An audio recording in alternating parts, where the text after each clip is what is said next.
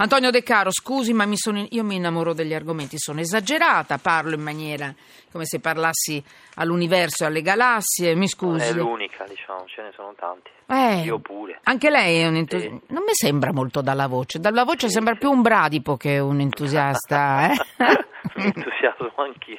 Ne, nei post influenza diventa difficile far, appellare l'entusiasmo per radio. E quando ritornerà da me, visto che gli ho dato del bratico? Perché lui è un uomo importante, il presidente dell'ANCI, l'Associazione Nazionale dei Comuni Italiani. È sindaco di Bari e con lui abbiamo fatto già una o due interviste perché mi interessa questo punto. Dopo tutto quello che è successo ieri, ieri abbiamo fatto una puntata grossa anche su questo. Sto parlando degli immigrati e sto parlando dei centri di accoglienza o di cattiva accoglienza, come preferite voi, ce ne sono di buona accoglienza e di cattiva accoglienza, ma il punto oggi, ed era il segmento che ieri non ce l'abbiamo fatta a mettere, eh, a mettere nella puntata, a inserire nella puntata, ci sono delle proporzioni. Un comune non può avere 3.000 immigrati e 100 abitanti, perché se no è sproporzionato e allora poi dopo non domandiamoci perché diventano razzisti. Hanno ragione, cioè non ne possono più. È Allora. quello che diciamo da, Da- qualche mese, esatto. la concentrazione crea problemi alla comunità ma crea problemi anche ai migranti perché lì c'erano 1400 Sì. migranti che provengono da paesi diversi, etnie diverse, abitudini sociali diverse, tutti insieme Allora. e questo è un problema. Intanto aggiornamento su aggiunge- Cona, solo velocemente. Cona, praticamente i migranti, sembra che 100 siano stati trasferiti Sono da... stati spostati 100 in Emilia Bologna. Romagna. Mm, Bologna, Bologna città. Allora, quando abbiamo parlato, sindaco dei sindaci, sindaco presidente dell'ANCI, sindaco Antonio De Caro, lei mi aveva detto che si sarebbe realizzato. Io le dico la verità, ci ho creduto.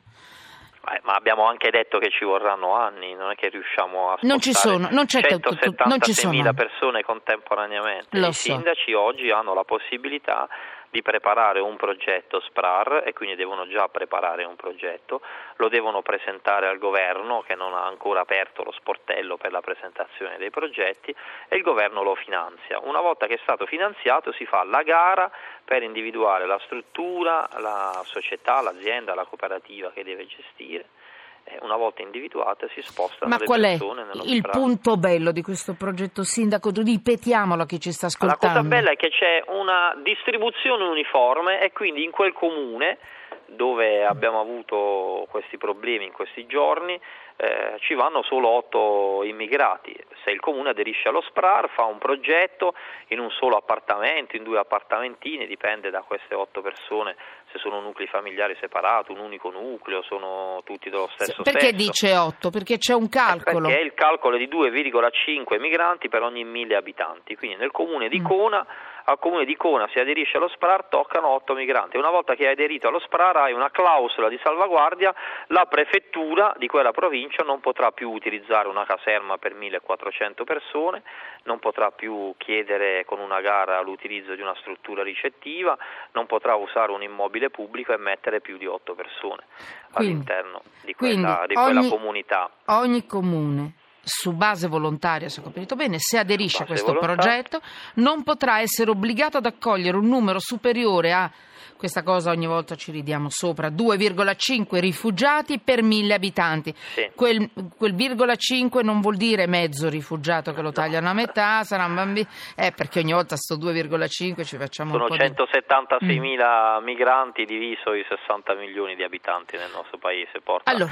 a un coefficiente diciamo molto vicino a 2,5. C'è un punto, Sindaco. Lei deve rompere le scatole, la prego, perché io l'ho sentita motivata, l'ho sentito che lei ci, ci crede a questa cosa. Non si possono aspettare anni, non c'è tempo.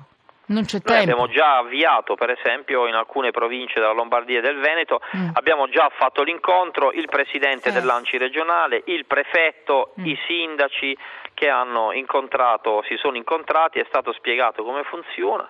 Adesso aspettiamo lo sportello da parte del Ministero e cominciamo a presentare Allora, diciamo un'altra cosa, Presidente Ci del stiamo Lanci. assumendo una responsabilità, Eh, noi ma- potremmo dire è un problema del governo, è un problema dello Stato, non è un problema dei comuni e quando capita nel mio comune un disguido io me la posso prendere con lo Stato. Invece siccome abbiamo avviato una fase nuova come sindaci, che è quella di, sì, è di- di essere attivi, propositivi, Bravi, di metterci la faccia, noi diciamo, noi accogliamo ov- ovviamente in maniera volontaria, eh, dammi i soldi, è un problema Sì. mio, faccio l'accoglienza, spero diventi integrazione, però poi caro governo non mi rompere le scatole con la prefettura Oh. che, fa- che concentra i migranti all'interno di un'unica struttura. Creiamo problemi alla comunità, creiamo problemi ai migranti stessi. Allora, devo chiudere. Sindaco, sì o no? E se io, sindaco, non voglio nemmeno quei 2,5 per mille abitanti, cosa faccio? Corre il rischio che la prefettura in emergenza faccia una gara, individui una struttura ricettiva in quel comune, lì io non posso Ok, farci vabbè. nulla. Antonio De Caro, sindaco, presidente dell'Anci, ci sentiamo a questo punto ogni mese